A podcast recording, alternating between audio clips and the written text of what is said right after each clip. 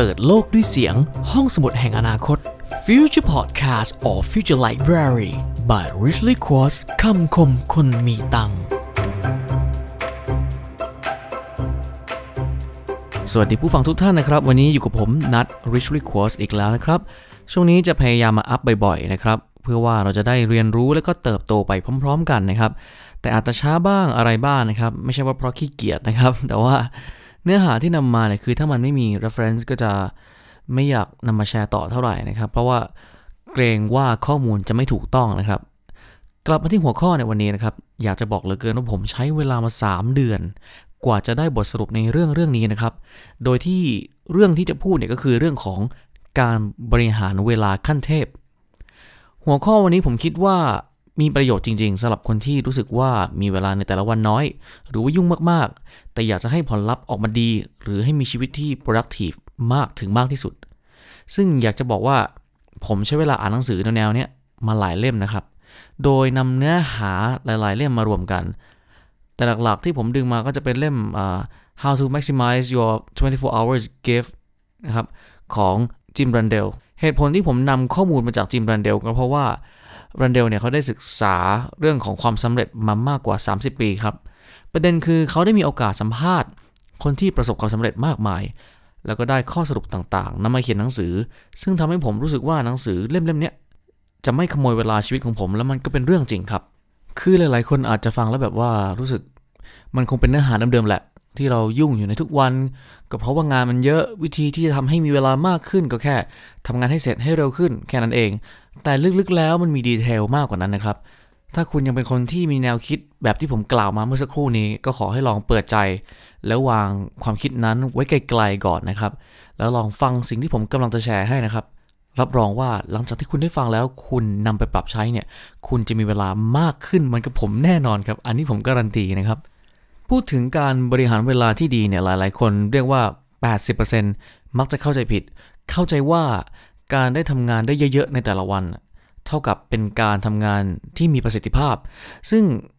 ความเป็นจริงแล้วเนี่ยหัวใจสำคัญของการบริหารเวลาคือการจัดสรรเวลาที่มีอยู่ แล้วก็เลือกทำสิ่งที่สำคัญที่สุด แล้วก็เกิดผลมากที่สุดในเวลาที่คุณมีอยู่ครับ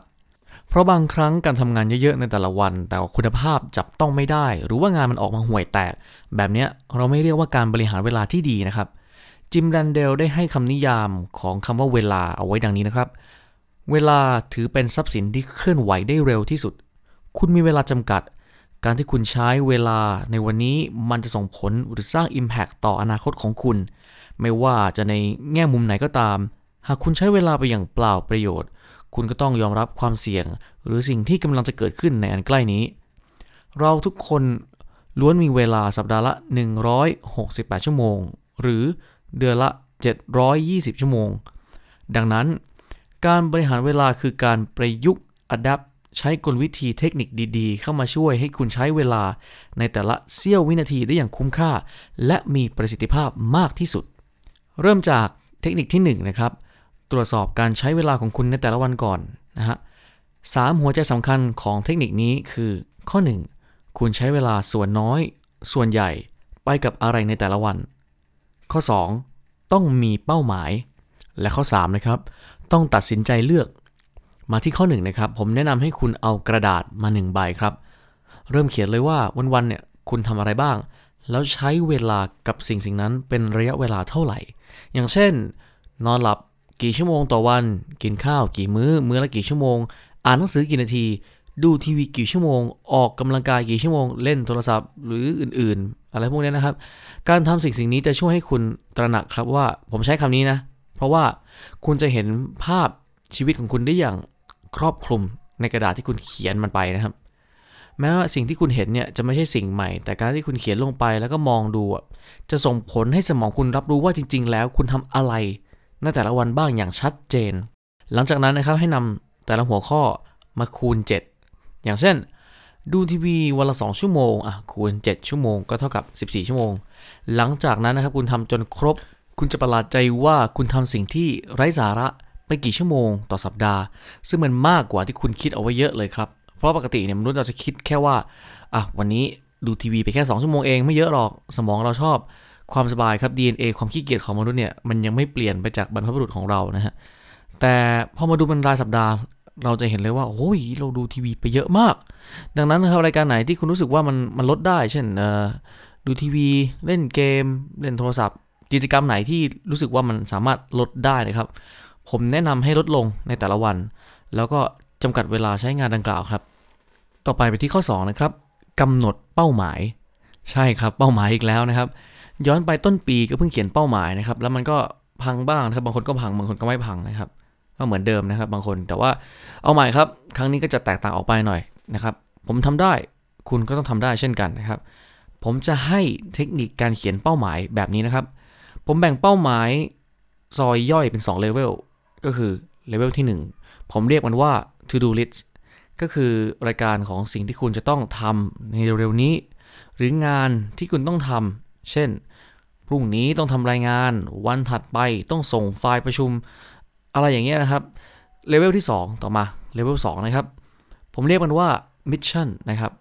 ให้คุณเขียนเป้าหมายใหญ่ลงไป เช่น หาเงินให้ได้ 30 ล้านก่อนอายุ 40 หรือว่าจะต้องมี Lamborghini ขับภายใน 5 ปีอะไรอย่างเงี้ยครับ ในส่วนส่วนนี้นะครับตอนที่เขียนเป้าหมายลงไปเนี่ยต้องอิงตาม 4 ข้อดังต่อไปนี้ด้วยนะครับ ก็คือข้อ1นะครับระบุเป้าหมายให้ชัดเจนและจับต้องได้ อย่างเช่นออยากจะได้เกรดสีวิชาภาษาอังกฤษนะครับแล้วก็ข้อที่ 2 ก็คือกำหนดระยะเวลาให้กับเป้าหมายที่ชัดเจน ในข้อแรกเมื่อกี้นะครับก็คือ อาจจะกำหนดเป็นว่าอยากได้เกรดสีวิชาภาษาอังกฤษภายในเทอมหน้าข้อ3นะครับมีโอกาสทำได้จริงนะครับไม่ใช่ตั้งเป้าว่าปีหน้าจะพูดภาษาฝรั่งเศสนะแต่ว่าสิ่งที่ทำอยู่ก็คือยังเรียนภาษาอังกฤษอยู่ พูดง่ายๆคือมันก็ต้องมันก็ต้อง make sense กันนะครับต้องเกี่ยวข้องกันไม่เพ้อนะครับ แล้วก็ข้อ4นะครับมีความสำคัญต่อคุณนะครับ ข้อนี้สำคัญมากนะครับ มันคงไม่มีประโยชน์ ถ้าเกิดว่าเป้าหมายที่คุณกำลังทำเนี่ยไม่ได้มีประโยชน์ต่อคุณเลย มาถึงตรงนี้นะครับผมจะเฉลยให้ฟังว่าสิ่งที่ให้คุณทำและเขียนเนี่ยก็คือข้อ1นนะครับการทำให้คุณเริ่มคิดขั้นตอนต่างๆ เพื่อที่จะนำพาคุณไปสู่กระบวนการวิเคราะห์ แล้วก็ความคิดสร้างสรรค์ครับ ก็คือเป็นการใช้สมองในการค้นหาวิธีที่ดีที่สุดในแบบของตัวเองนะครับ ข้อ2นะครับ ไม่ว่าคุณจะรู้ตัวหรือเปล่านะครับ ว่าคุณกำลังวางแผนอยู่นะครับ แต่คุณก็จะเริ่มเห็นความสำเร็จออกมาเป็นภาพ การที่เราเห็นภาพชัดเจนจากสิ่งที่เราเขียนไม่ใช่แค่ในความคิด มันจะทำให้คุณเกิดแรงปรารถนาครับ หรือว่าที่ภาษาอังกฤษเขาเรียกว่า desire นะครับ ข้อ 3 คุณกำลังจะทดสอบความตั้งใจของคุณครับ เมื่อคุณกำหนด